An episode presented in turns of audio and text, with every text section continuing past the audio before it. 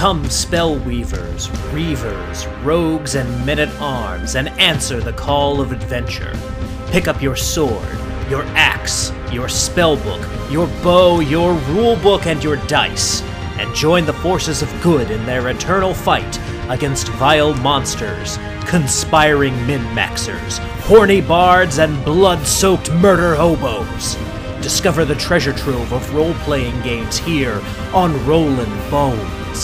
My name is Ryan Howard, and I shall be your guide.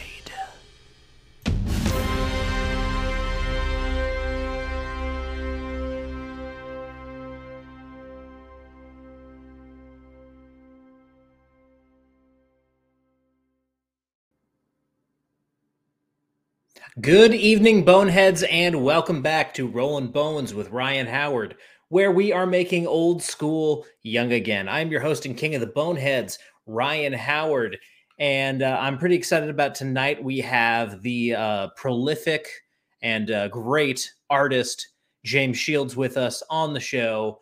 Uh, so before we get to that, though, I just want to remind everyone to like, share, and subscribe the stream. That is how we let people know that Rollin' Bones is out there for all of you who uh, haven't seen it yet or are seeing it for the first time tonight. Welcome. I'm glad that you're here with us. We're going to have a great conversation tonight, as we do every week, every Tuesday night at 8 p.m. Central. Almost said the old time, but 8 p.m. Central on Tuesday nights, right here on YouTube and Twitch. And if you want to see some of my other content, you can find me at the following social medias. I am at Howard underscore Ryan Gregg on Instagram and Twitter. You can also find me on YouTube at Rollin' Bones and on Twitch at twitch.tv slash Rollin' Bones Ryan. Twitter is where I've been doing a lot of my threads recently.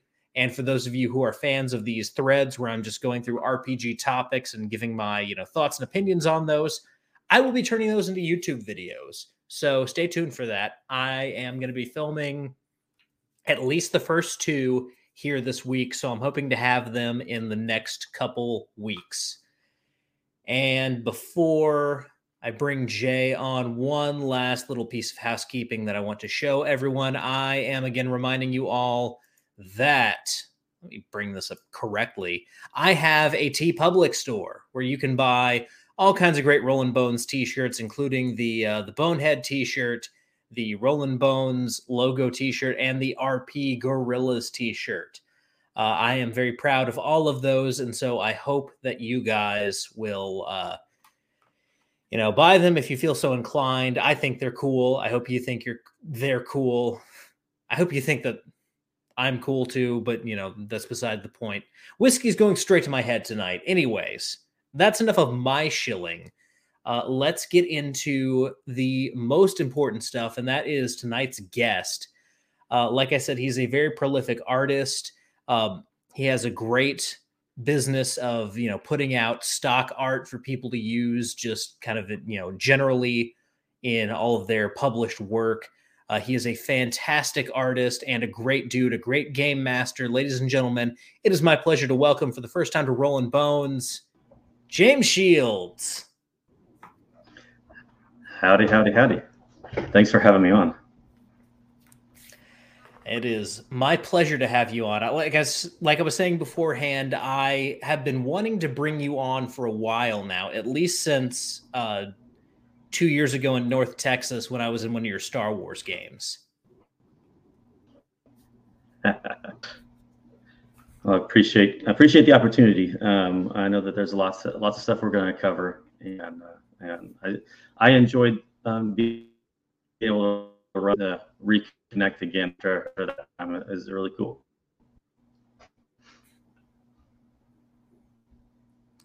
And uh, to answer Lou's query here in chat, um, not yet. I have been looking into Rollin' Bones Hawaiian shirts you would not believe how expensive it is to get custom Hawaiian shirts made that don't suck. Uh, but maybe someday.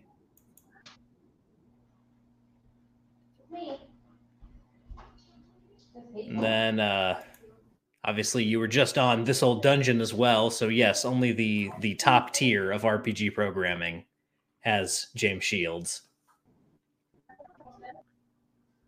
Let me see if um, running without my camera would uh, would help. Okay.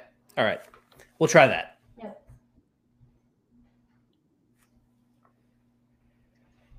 Cool. All right. So, uh,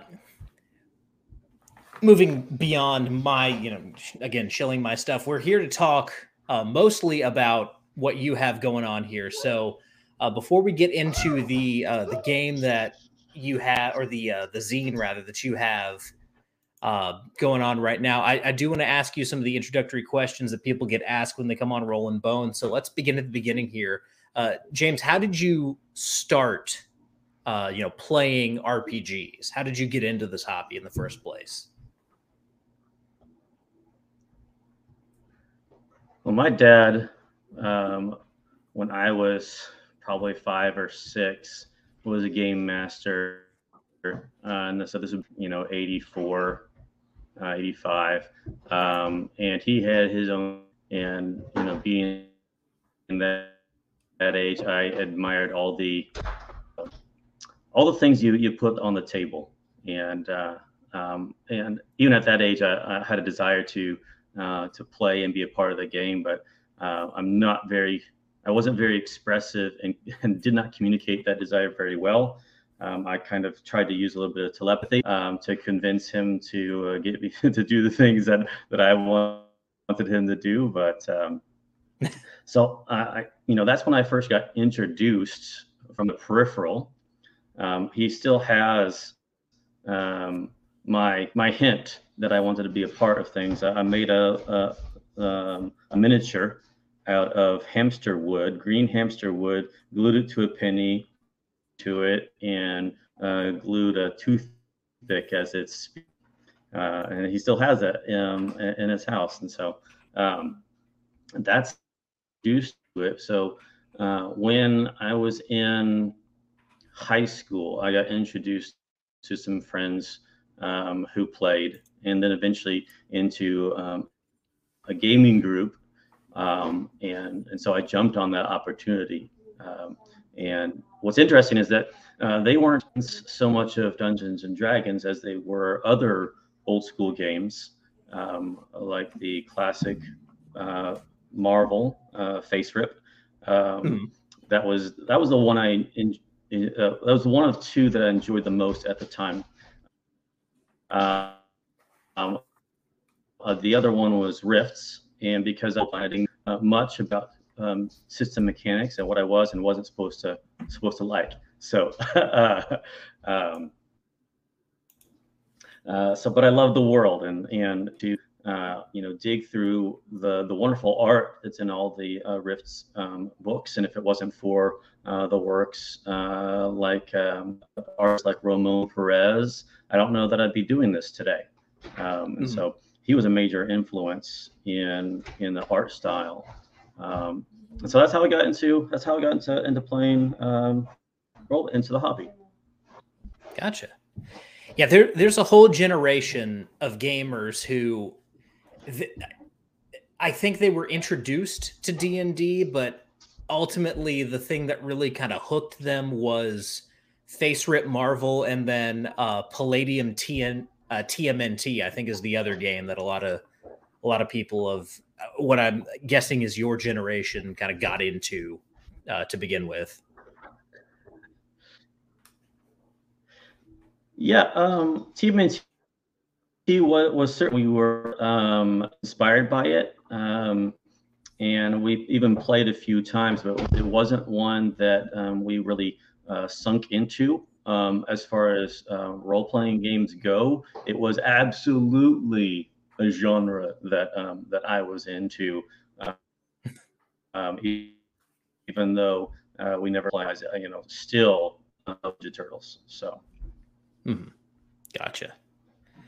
Now, those of us who put a lot of time into creating content for role playing games, you know, doing art, writing books, trying to you know self-publish doing shows like this most of the time we're doing this pretty much just because of how much we love the hobby and that love comes from fond memories. So if you had to pick like a fondest rpg memory what would that be? Oh there's so many aspects to what we bring to this hobby Um, you know, certainly there are moments from uh, uh, more later um, uh, as I'm been a part of the uh, the community. Um, you know, and I, I guess I'm gonna. I guess there there is certainly a difference between the fond memories of, of the community and and the fond memories at the table. Um, so uh, let me see if I can't start with fond memories at the table. And I, I, I think I would say just the hours that w- I used to be able to just stay up late and and roll. I, had a game master that you know I could I could show up at his house 10 o'clock at night and would still roll. I could get work, show up he had an open door policy. You know, actually his parents had an open door policy. I could just walk in and uh, and and we could go and and, and start gaming. Um, with that gaming group, um, really allowing me into uh, the hobby. Um, and I don't know that I necessarily identified my my place in that, but I think I began to get the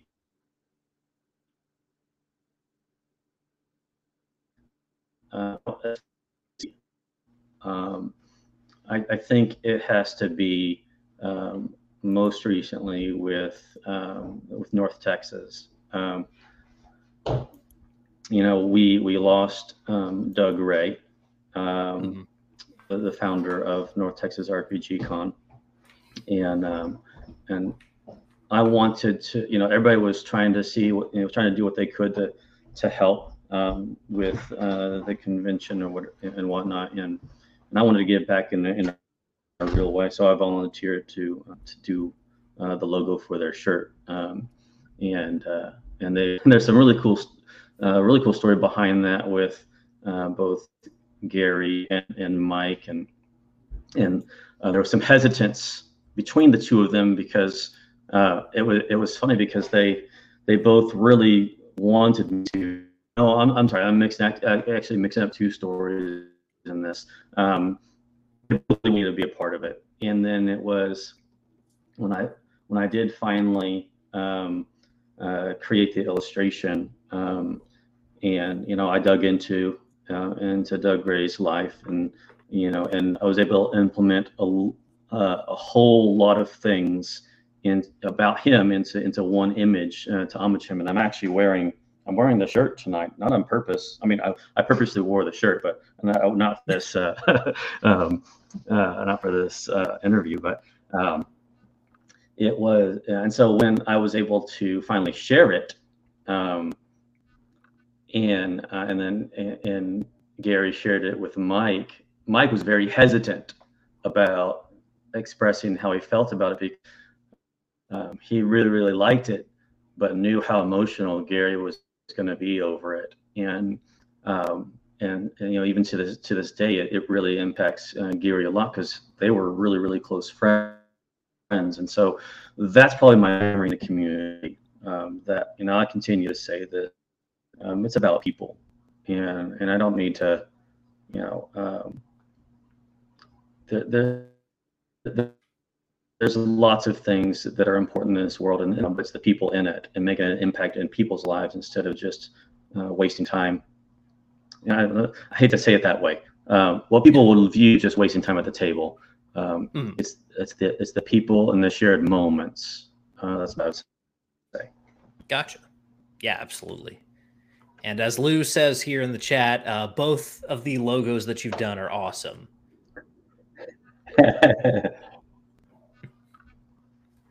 Thank you, Lou. Thank you. So I'll keep doing them as long as they keep letting. So, so there's of course the third question that we will save for the end, but for now, uh, I, I really want to talk about this project that you have going on right now, Monster and Character Encounters, aka Mace, uh, which is a zine of monsters, traps, yes. and treasure. Uh, but in addition, it's also at least uh, at the the fifty dollar tier or higher, a way to get stock art. So let's kind of begin at the beginning here. How did you uh, kind of start with this particular project? Um, well, you know, over the, last, well, sorry, about a year ago, I decided, you know, I need a job that's going to provide more stability for my family. And so I've started putting feelers out and, and really was blessed with the, the type of job that, that I landed. And, uh, and, and, I, and it was okay work. Um, and I, you know, I am proud of it. Um, um, I was, you know, I wanted learning how to do layout uh, in, in design. It's actually funny because I was hired for my knowledge of Photoshop, which uh, you know I know a lot of, uh, and they misunderstood that as being knowledge of the entire Adobe package and suite, and um, and so um, uh, I, I, I knew very very little about InDesign, which is probably the entirety of my uh, not the entirety, but the, the a large portion of my job. And so, uh, fortunately, because the two are similar, uh, I was able to um, uh, adjust the bell curve really quick, and, and they were none the wiser. Uh, um, and uh, so,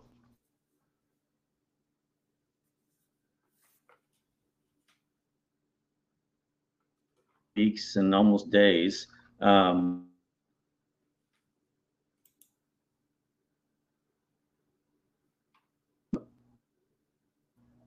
missing um, being a part uh, of creating for um, the uh, RPG community and, and, and, honestly being able to um, connect with those in the in the hobby like this. Um, and so, um, you know, talked with my wife about it and finally came because it kind of finally came to a head about stepping away from a secure job uh, in something that I love and uh, and so last week was my last day but i knew ahead of time that hey i needed to maybe rolling back into the things that that i know things i'm, I'm used to. And um, but the one i didn't want to do stepping back into this was diversify um, and not just do straight commission artwork uh, but to actually begin self-publishing which i'd want to do for a while but i felt so trapped in just commissions and, and feeling like uh, almost like just trying to tread water and, and keep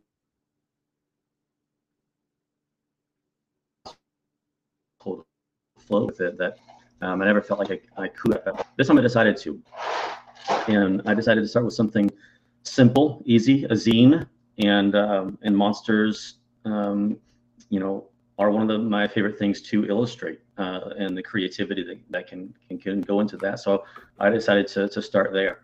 And um, there was some point that I realized, you know, this doesn't have to be just a zine. It could also be continue to do what I've been doing and providing stock art for independent publishers uh, because when I when I when I started about a decade ago into uh, into community, I wanted to be able to give back to independent publishers um, as as a, as a way to thank them for contributing and and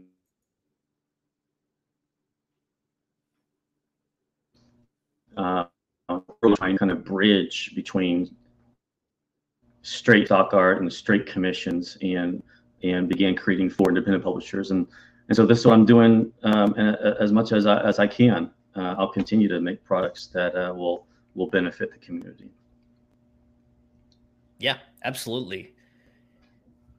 And I mean, this project, I I, have seen a lot of your art before. As we were discussing before we came on the show, you're you're very prolific, especially within a lot of the circles that I kind of find myself in. But I mean, just kind of looking at what's available as a preview here on Kickstarter, I like this this gore ox. That thing is brutal looking. That that's awesome.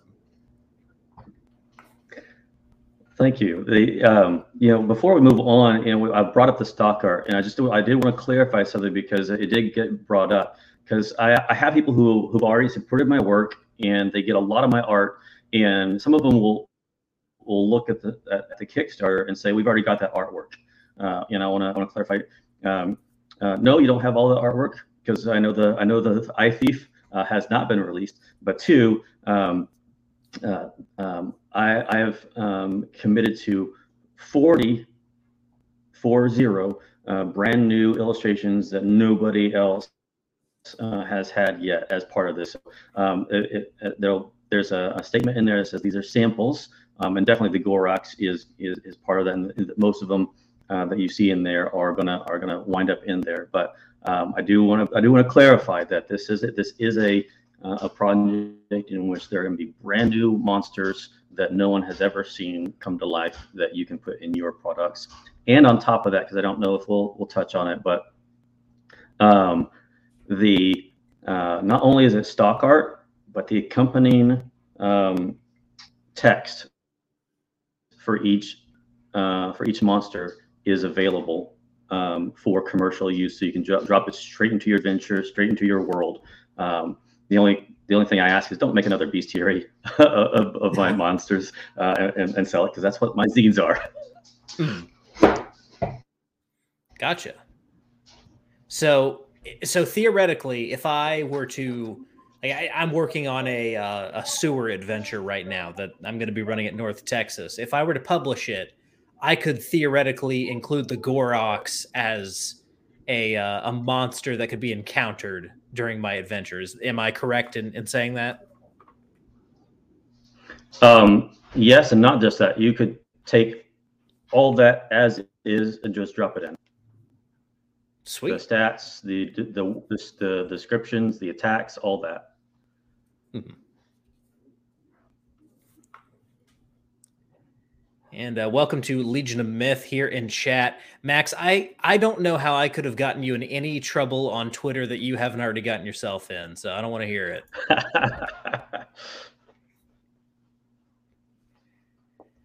but yeah, I mean, and, and, the tiers here are great. Uh, there, there's lots of different options here. You've got your digital copy tier, you have your digital and physical, and then you get into the uh, the license tiers, which are all um, again like these are all pretty reasonable so i'm you know it, it's cool to see stuff like this. Um and for anyone who is thinking about backing this just so you know it is fully funded. So if that's a concern for anyone you have no excuses left. And there's also no prize for backing with like five minutes to go. So you guys have nine days as you're seeing this live right now. So go ahead and back it now if you're going to back it at all. There's no there's no prize for backing it like in the last 5 seconds. Don't don't give don't give James a heart attack here. And, and actually, I, would say that the reverse is is, um, is actually true. It's actually more beneficial to back early on because of um, the um, uh, uh, what is it the uh, the algorithms. Yeah. Um, the, the more successful ones are going to get more more more traction. And that means that um, that it's going to be uh, it's going to grow and be a better product. And allow me to do this more. If you want a second edition and in case you didn't notice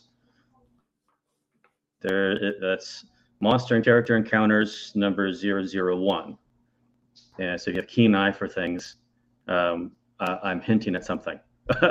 So if you want it to if you want to see more of it uh, jump in. Absolutely. Cool. So, I, I mean, this this is a, a, good place to transition here and talk a little bit about the stock art itself because uh, this isn't your first foray into stock art. You've been doing this for quite some time, actually. Uh, um, yeah, yeah, actually, before before we jump into that, I did have more of the actual um, uh, design process, uh, and so there are some very specific things that I was aiming for with uh, with the zine. If you don't mind going back oh, yeah. to that layout. Yeah, absolutely.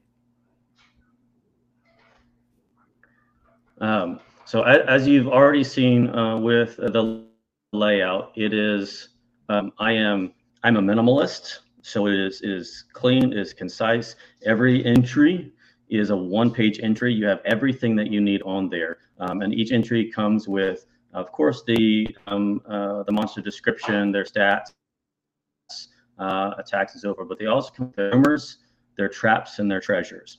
Um, and this was designed for old school games. And so you got you have two columns. Um, what I did there was I looked at the various old school stat blocks. There were some that I dropped that I felt like that these are really the game master could decide at the table or infer from the monster things like percentage and layer and the the, the monster's intelligence. Um, that that can be an at the table thing uh, for brevity. Um, I uh, I condensed it to this, um, and then um, the rumor. And I'll start kind of at the top. The rumors. Um, and there's one thing. I'm, there's one slight adjustment to this that I'm going to do differently. I am going to um, I'm going to um, mark, highlight, bracket something to indicate sections of each sentence of the rumor that, that will encourage the game master to decide on the fiction.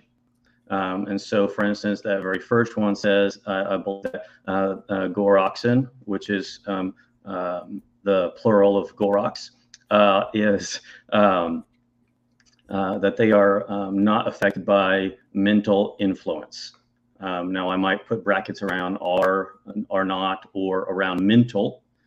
And then and as a as the as the game master introduces it, the players interact with it. Um, he can uh, the game master can decide whether or not um, portions of that are true or how far from the truth those are. Because maybe it was the mental that got uh, messed up and they meant to say dental or you know whatever it was. You can you can determine you know uh, what is or affected by. Um, and so then there's also there are there are going to be three rumors, so you can have levels of rumor. So if you have someone uh, who succeeds very well at their at their knowledge check, or just would naturally know more, you can kind of go down the line of what they could know. And so it really um, allows you to customize the um, the creature at the table, and it's not something that everybody's going to always come in and, and know uh, how to defeat these things. You know, burn it with fire or whatever.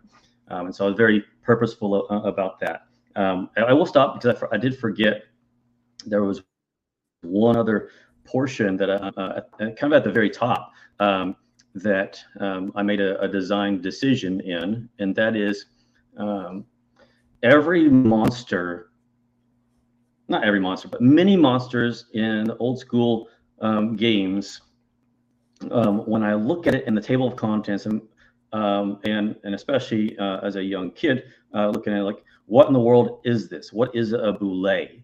Um, and uh, and so um, what I what I've given my monsters is a common name and a pseudo scientifical scientifical name. You know, scientifical as in not really a scientific scientific name, but uh, close enough to give it its own uh, its own name. And so uh, Gorox is what everybody calls this thing, but you can see that it's a uh, Gorox. Um, I can't really see the, the screen. Something uh, um, bo- uh, bovini tentaculus. That's right.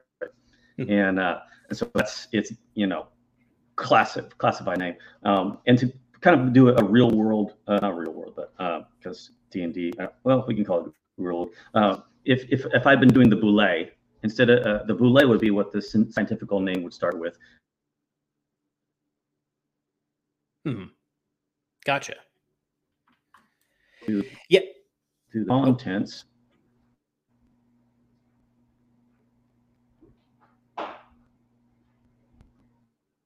Yeah, go ahead.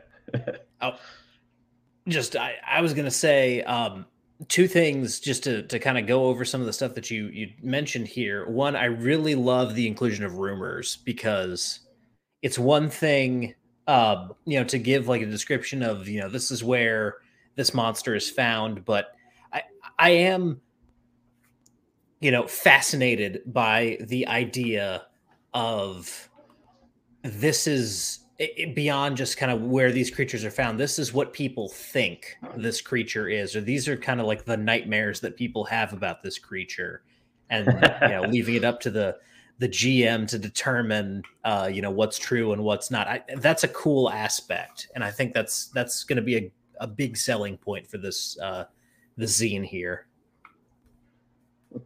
Thank you. I, I that was actually it was interesting because that was that was one of the last uh, design decisions I made. Originally, was just going to be, hey, little notes about this about this monster, but then I realized that these don't things have these things don't have to be true, and and that's when it kind of morphed into uh, the rumors. Uh, and if it, if I could have a word that started uh, with T that meant rumors, I would I would have alliterated it, but um, I, I, I, did I didn't. Uh, what what really came alive to me were the traps.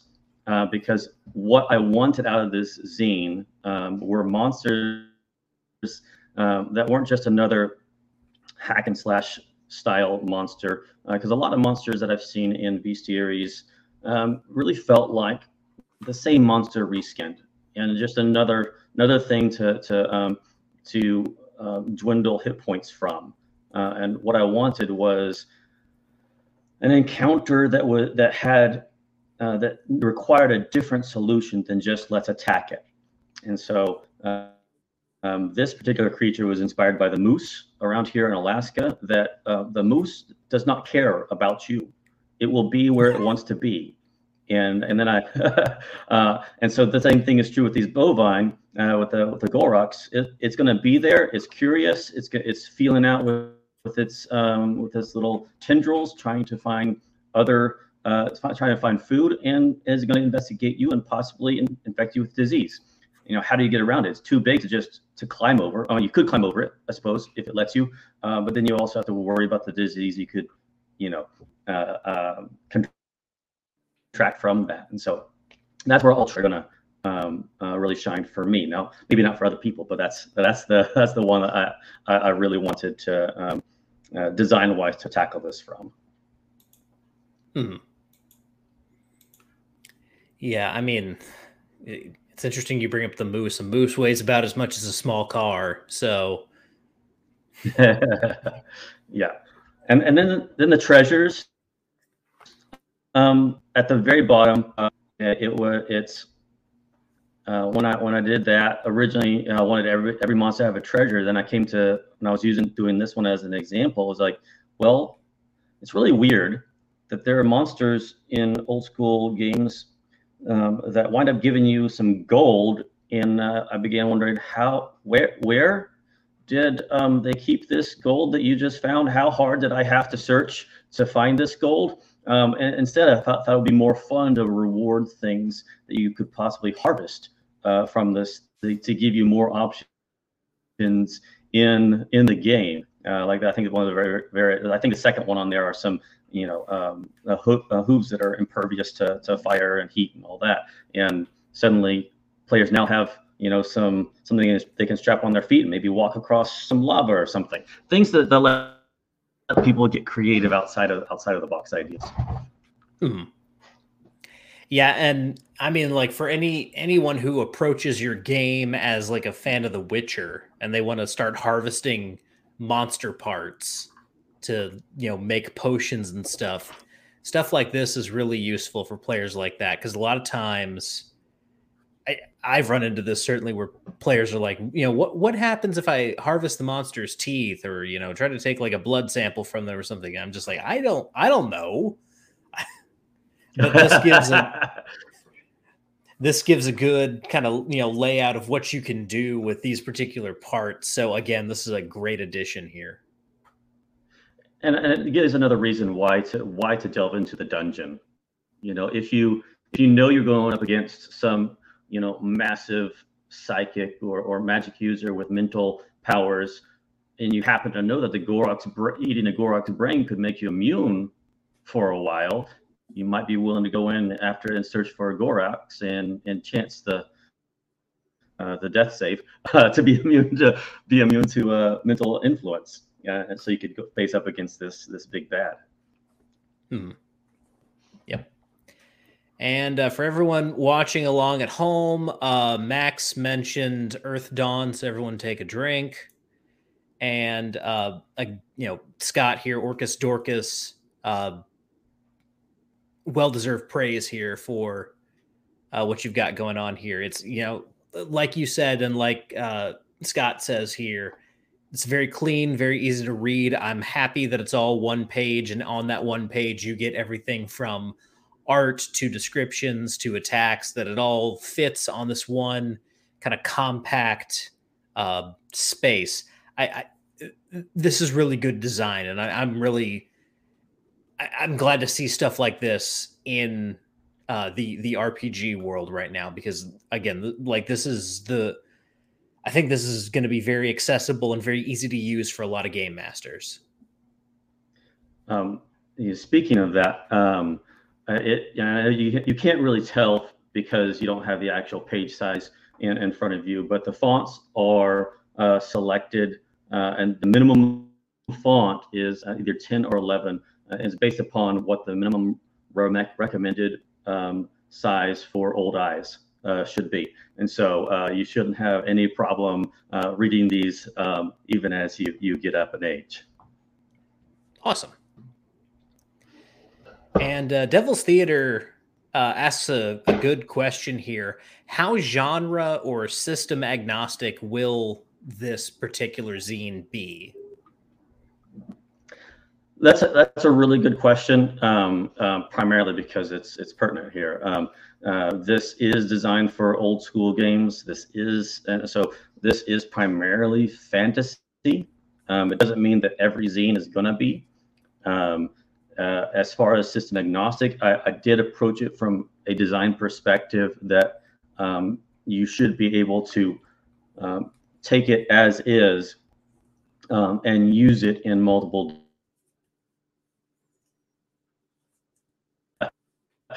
um, yeah, sorry, I'm reading ahead on one of the comments. I, maybe I should maybe I should turn those off so I don't get distracted. Um, uh, All good. But uh, um, so design, uh, yeah, yeah. So uh, um, you know, system agnostic. Um, uh, it's it's not completely agnostic because it is for old school games, but for things like the rumors and the types of traps, um, and even the the things you get as treasures. Um, uh, I, I'm trying to primarily allow the treasures to be um, narrative and scope. And what I mean by that is kind of like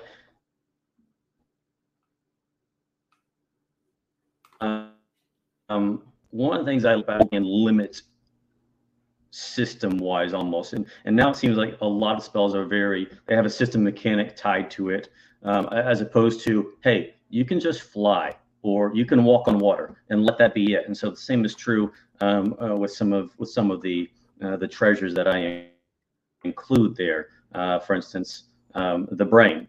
Um, you know, it makes you immune to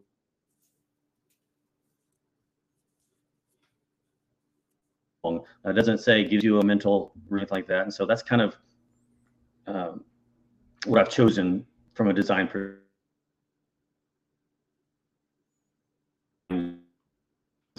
system agnostic. Yeah. Yeah, and that's a that's a good way to go about it because eh, with a lot of system agnostic stuff, you get to a point where it's so system agnostic that it almost doesn't fit anywhere. So there's a certain point where you have to commit to these are the mechanics that I'm going to use and it'll be eh, in some ways up to you to adapt it to the system you're using, but for the most part, it'll it'll work in kind of a broad variety of old school systems. Yep. Yep.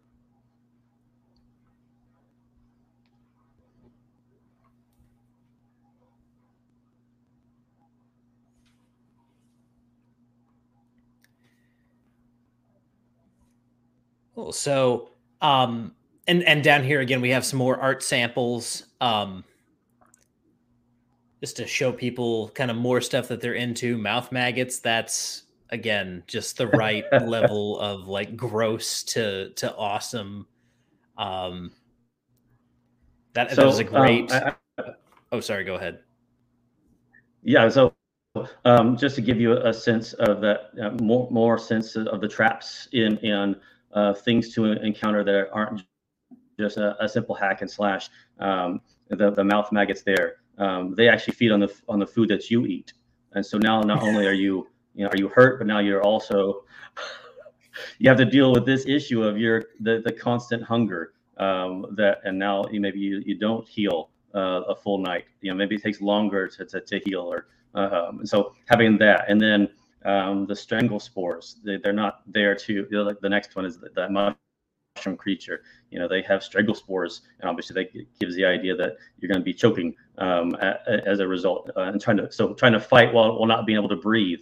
Um, so that's that's kind of the the design aspect of, of stepping outside of um, you know I, I, hit it with a sword or it hits you know the game master just throwing more arrows or more more physical attacks at them and so that's that's uh, that's what I'm aiming for. Yeah, absolutely. And that's just awesome right there. We'll just have to have to pause on that because that's that's just awesome.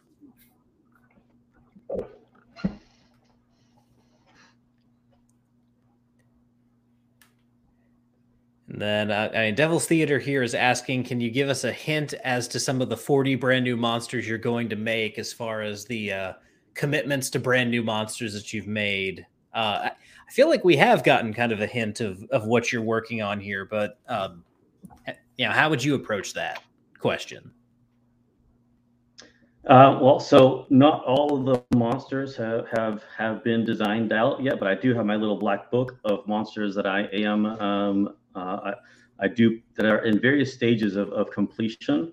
Um, so my um, I have a I have a spider type creature. I'm not committed to the name uh, Nightweaver just yet, um, but they are they seem they're they're they're creatures that seem to just stalk you. Uh, they don't they they don't ever pounce on you. They they they don't ever seem threatening. They just wander after you.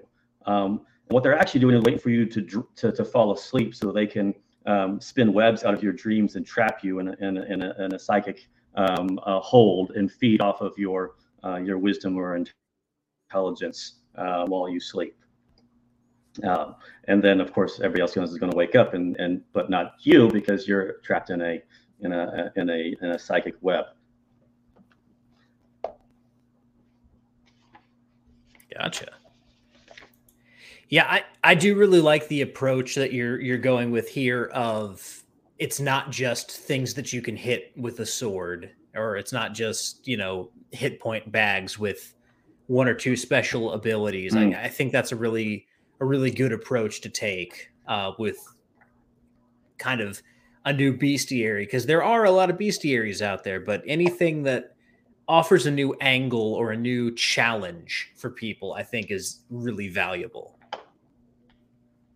Yeah, uh, agreed, and that's obviously I've been saying it, and uh, but but that you know that's my that was my design process. I you know I want interesting encounters, not just. I, I love the way you put it. You know, meat bags of, of hit points. Yeah. So um, once again, this has. Let's go back up to the top here, just so everyone can see. This has nine days to go. It is fully funded. Uh, and you can still get in on this for the next nine days over on Kickstarter. Uh, so, you know, if, any of this or all of this is sounded interesting, go ahead and jump on that. I will drop the link here in chat for everyone. So you guys can jump on it right now if you feel so inclined. Um, to to talk about some of the stuff that you have done in the past and and kind of you know beyond the the Kickstarter. Um, mm-hmm. like I was saying earlier, this is not your first foray into stock art. You have an extensive library both on your website and on your Patreon uh, that a lot of people have, have taken great advantage of. So, how did you first start, uh, like, deciding to build out this stock art library for people to use?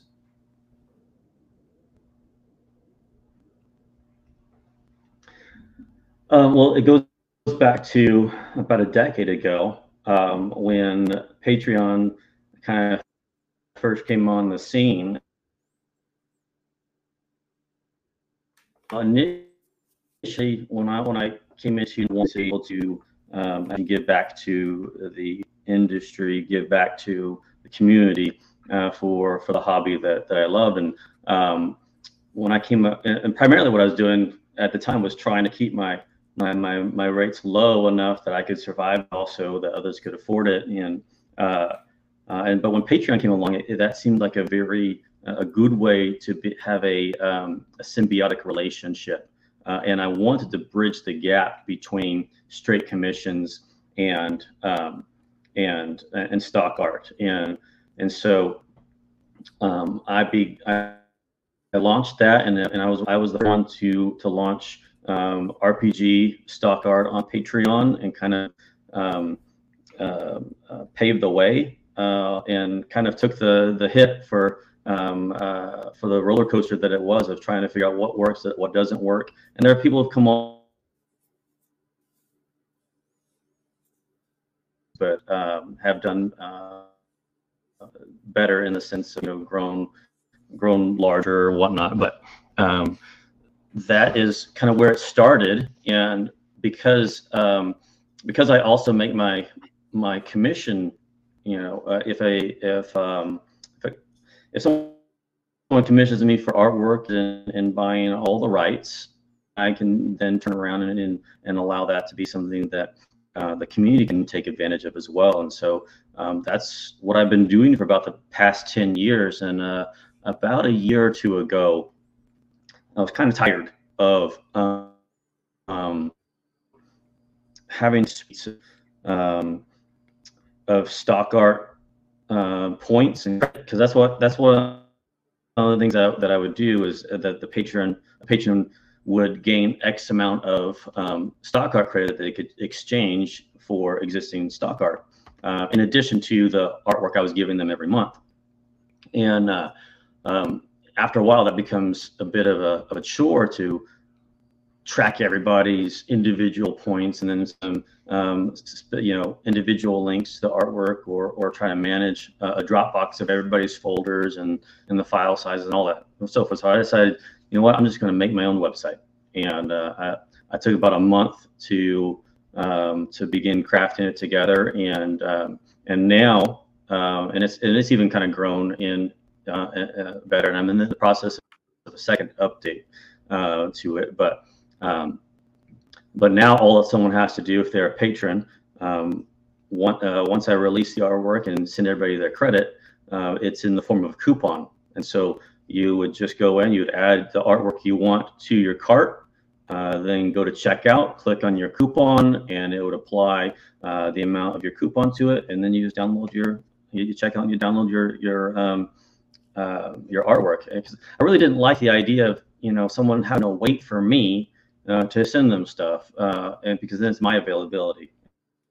And so um, I just constantly try to improve my relationship uh, with the uh, with the, the community, and by providing some um, just at least one step better than it was before. Mm.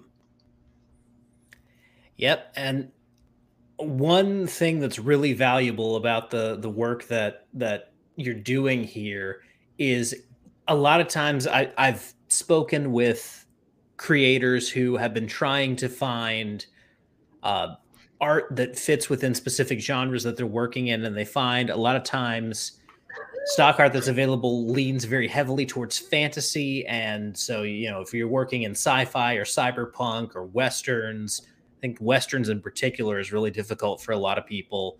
Uh, there's not much available mm-hmm. out there, but you have worked in a lot of genres here that I'm seeing. I mean, it's just like right off the bat, there's superheroes, there's stuff that could easily fit in fantasy, uh, there's sci-fi stuff. Uh, you've got some like weapons here uh, that so you know Victor Gorchev, if you're watching, uh, I, I, think I think uh, James might might be your your guy as far as any additional uh, you know like weapon stock art you need for uh, modern necessities. Uh, but yeah, that's you offer a wide variety of genres for people to pick from, and that's almost as valuable just as the art being available itself. Is there's options as well. Yeah. Yeah, and, and I will say that my site, or uh, it, you, are better able to navigate it uh, than the other site. Um, uh, simply, but you can you can click on a, a, genre in the column to the left if you go back up, and you can filter out everything but um, you know everything but your sci-fi illustrations, and you can further filter out everything but your inked illustrations. And then if you want uh, things without backgrounds, you can you know just search for just uh, without backgrounds. And so um, uh, you know I, you know, I there's a certain experience that I want uh, for independent publishers. I, have been in the art director seat before, and I know how frustrating it is trying to just to find something and I have petitioned some of that changed, and then I decided, well, I'm just going to do the change myself and with my own site. Um, and so uh, it's my my site's per, you know certainly not perfect, um, but it's very easy to uh, begin finding things um, on there uh, more so than having to, to wade through th- uh, illustration after illustration until you can find something that might work. Mm-hmm. Yep, and I mean, I mean, just the ability to go, you know, fantasy, grayscale with background, and then you have all of these different options that show up immediately. I this is very valuable, and I think a lot of people are, are gonna get a lot of use out of that. I mean, like immediately, I'm working on a game that this would fit very well in. So, you know that that's something that stands out to me. This particular piece right here, sword deal, sword duel and tavern. Yeah, the uh, now I will I will caveat that um, grayscale was something I, I, used to do. I don't do as much, uh, and mm-hmm. I really haven't. I should have pulled people to, to. There's nothing to keep anybody from taking a color illustration and, and, dropping it to grayscale. I certainly my my license to use my my stock art is very very loose. I just I there I have certain terms that, you know I, I, want you to stay within, but they're very, very they're very loose. You can you can color it if you want. You can you can re, you know reduce it down to grayscale. You can flip it. You can crop it. You know I'm not I'm not super particular. Um, just you know make something and have fun in creating. Hmm. And uh, once again, I'm, I'm just going to bring this up here. Uh, once again, Victor Gorchev, paging Victor Gorchev, the Scrying Dutchman. This has you written all over it. Go to Je's site.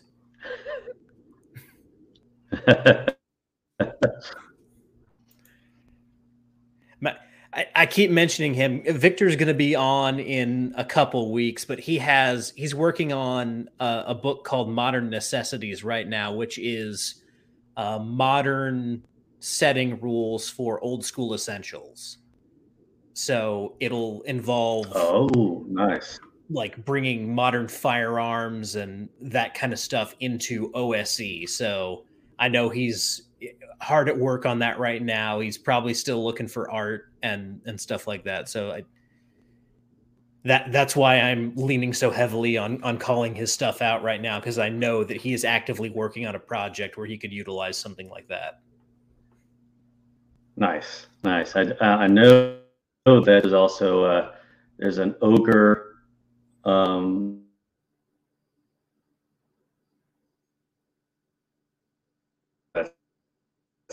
oh no, you modern fantasy, just modern. Is that is that right, or is it modern fantasy? Oh, so I just did fantasy inked, and it came up. Oh, okay. Gotcha, gotcha. No, uh, I mean as far as his project. Oh yeah, it, it is. Was, um, is it, it modern yeah, fantasy modern or fantasy. just straight modern? It, it, he's incorporating like fantasy okay. elements as well. So there's still magic and uh, elves and, and dwarves and orcs and stuff like that. So there's there's definitely fantasy elements in his uh, in his book. Yeah, um, I, I, will say because I noticed um, uh, the uh, I mean, I see yours as a smaller, smaller screen on my screen, but um, there's some design uh, aspect in the way that I, I, I do the filter. Um, it's an and uh, thing, an and um, logic. So if you have uh, modern clicked and um, sci-fi clicked, um, it'll only show those that are both of those, mm. as opposed to showing you everything that is modern and everything that is so uh, just letting you know, anybody that interacts with it, that that's how that that is how that works. Mm-hmm. Yeah, absolutely. But yeah, I mean, again, I, have seen tons of people, uh, you know, use your work. Uh, as Scott mentioned here, uh, one of the people who uses your work most often is Levi Combs. One of the greatest guys in role playing right now. I'm just gonna, just gonna throw that out there. Levi's amazing. Um, but yeah, I mean, all these resources you have available for people. Uh, I, I I do appreciate this as someone who is starting out in game design. I I've been on your site a couple times, even before uh, we were talking about doing this episode, just looking for pieces that I thought might fit within the world that I'm trying to create. So uh, this is really a great resource uh, for a lot of people to use.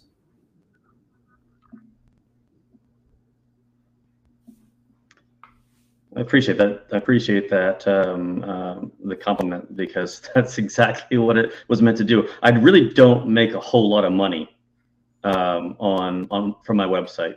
Uh, you know, part of that's my fault. Uh, you know, I don't really uh, advertise the site itself. There's probably more I could do with Google Analytics and and getting the word out about the site itself. But this was primarily built for for my patrons to use. Um, it was uh, it, I wanted it to be something that, that they could get what they wanted uh, without having to um, uh, worry about my schedule and, and wait. Because if I push out and, and, I'm busy, you know, then I'm holding them up. So uh, I'm, I'm, glad to glad to hear uh, that uh, from an outside perspective of the usability of the site.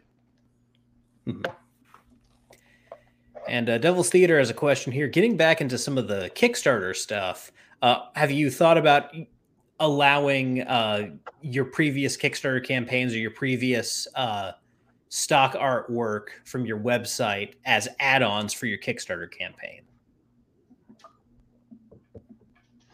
Um, no, I have not. Uh, hopefully, that's pretty uh, pretty easy and straightforward. Um, it, you know, I never uh, really considered, um, you know, most of my projects have just been stock art um, and haven't really dabbled into add-ons. Uh, to me, it's kind of a more of a new thing. I know it's probably it's been out there for a while, but uh, but I appreciate you bringing that up, and it's certainly something I can now consider adding. Yeah. Yeah, absolutely. Um, now, something I wanted to bring up, um, just because I, I've had the privilege of playing in one of your convention games before. Um, you you introduced me to this idea at convention games uh, that I'd never seen before, which was before the game started, and this was a Star Wars uh, D6 game for anyone who's wondering. You passed out these little slips of paper or you you passed out a bag that was full of slips of paper and had people pull out of them and it was basically you know to, this is your relationship to the person on your left or the person on your right uh, you know you pick three from the bag and then decide which one you want to go with uh, just as like setting up a, a connection with the group that you're there with at a convention rather than everyone just kind of being awkward. You, you already established connections between the characters. That was brilliant. I just want to, you know, throw some accolades at you for that because that was really a cool thing uh, that that we did during that game.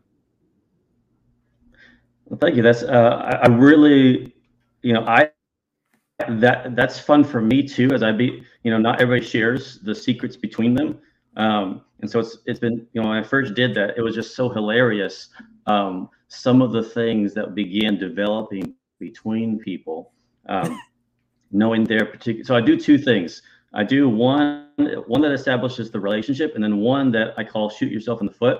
Um, you pick um, something that is a detriment to you, and then one you know some of the some of the combinations began uh, being pretty hilarious to me, not in the sense of like um, this is none of this is you know you, you saw it. None of this was gag stuff. None of this was right. oh suddenly you know um, you know you know you were you know you were you were born a fish or something stupid like that. Um, I mean maybe that's not necessarily stupid to some people, but uh, not something gonzo out there like that.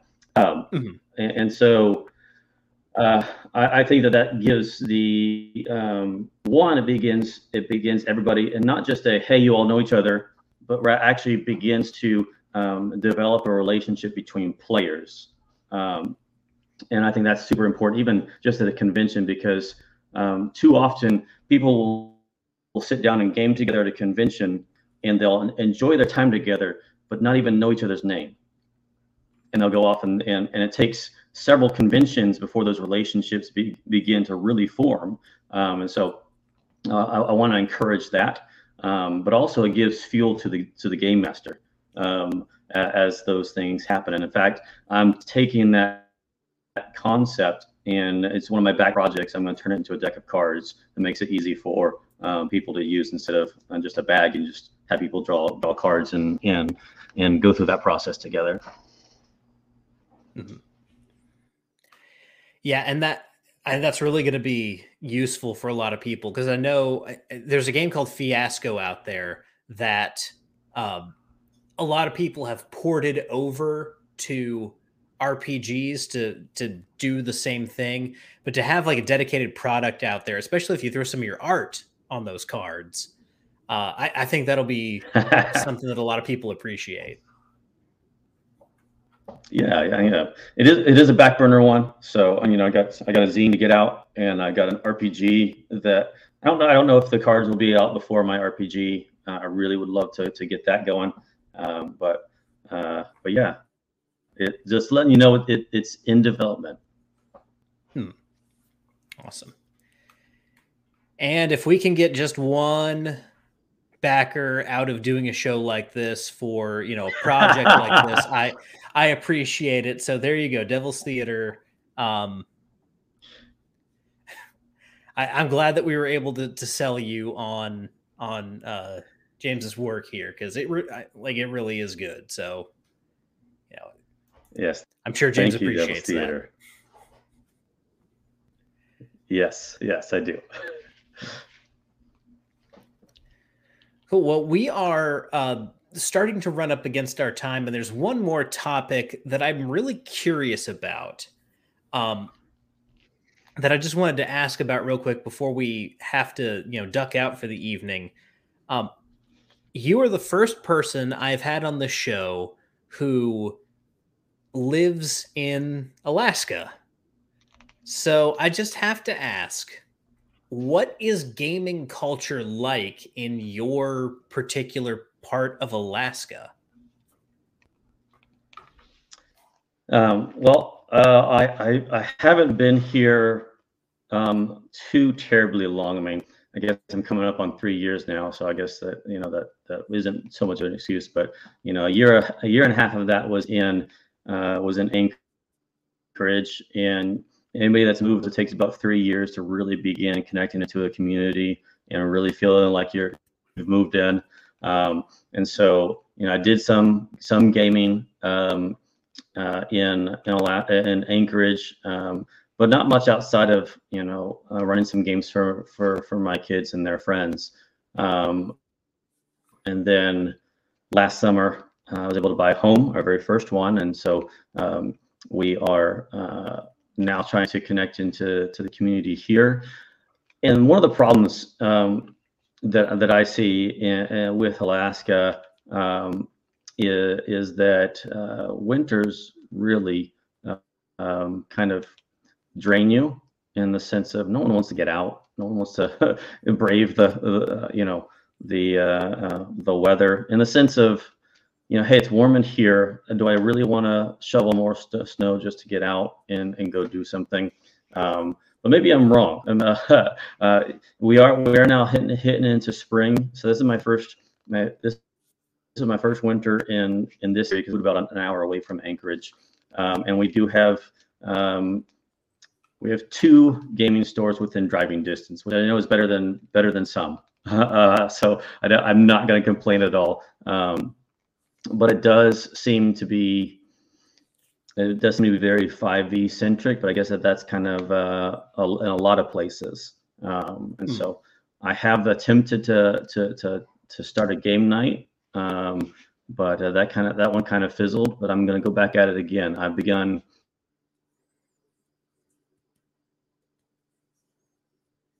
um, there's a program here um, and it and it is designed it's aimed at youth um, to give them a connection before um, they get uh, connected into to drugs and, and, and habits.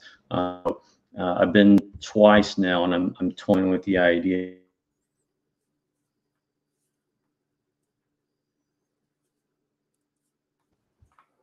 direction that um, uh, that I, I, think that uh, well I shouldn't say think I, I know I'm going to move forward with my with my kids and getting back in. I say kids, my youngest is 12, so please please understand that this isn't just kids. This is this is teens, and especially the um, you know uh, when we really got hooked into into our hobby, um, you know, middle school and and high school. Now, some people are fortunate enough to get hooked earlier. Um, uh, that's um, that's my extent and my my exposure to the hobby here. Um, and I'm, I'm hoping to find more of it. Absolutely. And I, I support any kind of program that helps. You know, one, kids find this hobby, and two, help kids find this hobby over finding something else. Because if you uh, pick up a serious role playing habit, uh, by the time you buy your books, buy your dice, and buy all the the minis that you could possibly own, you don't have any money left over for drugs. So there's that. yeah, yeah. And then there is one final question that everyone gets asked when they come on Rollin' Bones. I will tell you the answer to this question can be as philosophical or as sophomoric as you want it to be. Uh, but James, if you could put anything on a T-shirt, what would that be? Uh, okay. Uh, I'm gonna, I'm gonna, I'm gonna chance. Um,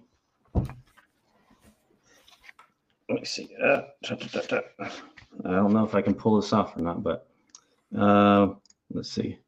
So it's not if I could, it's that I did. Mm-hmm. Um, if I could put thing, if I could put something on a T-shirt, it's gonna be something that's going to be meaningful. Um, that's gonna last. You know, um, mm-hmm. our um, our interactions with people. Um, are are among the most important things. Um, it's uh, and obviously, I am more philosophical. So uh, I, you know, I, I, at the end of our life, it's not going to be that we wish we could have worked um, worked more hours, made more money. Maybe not. Probably not even say um, I wish I pushed out one more RPG project. You know, if it, maybe if it was your bucket list, maybe that might be something different. But ultimately, it's I want want to, um, I would want to do something that's like the next generation. Hmm. Absolutely. And so, one more time for everyone, uh, just once again, the project is Monster and Character Encounters, aka Mace. This is the first issue, hopefully, of many. And I will once again drop the link here in chat for everyone uh, who did not back at the beginning. Um, help out James with the algorithm. Uh, you know, let's let's push this thing through the roof. It's already funded, but you know, come on, we, we can fund it more. We can do more. Come on, guys. Let's jump on this. So that's going to do it for Rollin' Bones uh, this evening. James, thank you for coming on. Thank you for uh, you know braving the uh, the the slings and arrows of uh, the internet and and all of its various gremlins that that cause technical issues. Uh, oh, this is yes. a great conversation. I, am very glad that we were able to to do this this evening. Yeah, thank you for having me on and and, and for um, emptying uh, Devil Th- Devil's Theater's pockets. Um, yeah, no, uh, for connecting uh, just, just one more person. Mm-hmm. All right, guys. Well, uh, next week it was a pleasure. Is, oh, absolutely, it was, it was a pleasure talking to you as well. Uh, but but next week, uh, I will be joined once again for his third appearance on Rollin' Bones. I will be joined by Alex Macrease. Uh, we will be talking all about simulationism, what that means, uh, how it affects RPGs, and how it in our opinion, makes things better. So, you know, we'll be talking to Alex Macrease next week all about simulationism. I hope you guys will join us then. Remember, once again, uh, if you liked this, if you want your friends, your loved ones, your mailman, your game master, your players to see Rollin' Bones, remember to like, share, and subscribe. Uh, remember to back James's Kickstarter here. You can follow him on Twitter at Je Shields. And one more time, the socials for myself at Howard underscore Ryan Gregg on Instagram and Twitter and YouTube and Twitch. I am Rollin' Bones or Rollin' Bones Ryan. And until next time, whether you rolled a one or a 20, I'm so glad that you rolled your bones with me, Ryan Howard, and I will see you guys next time.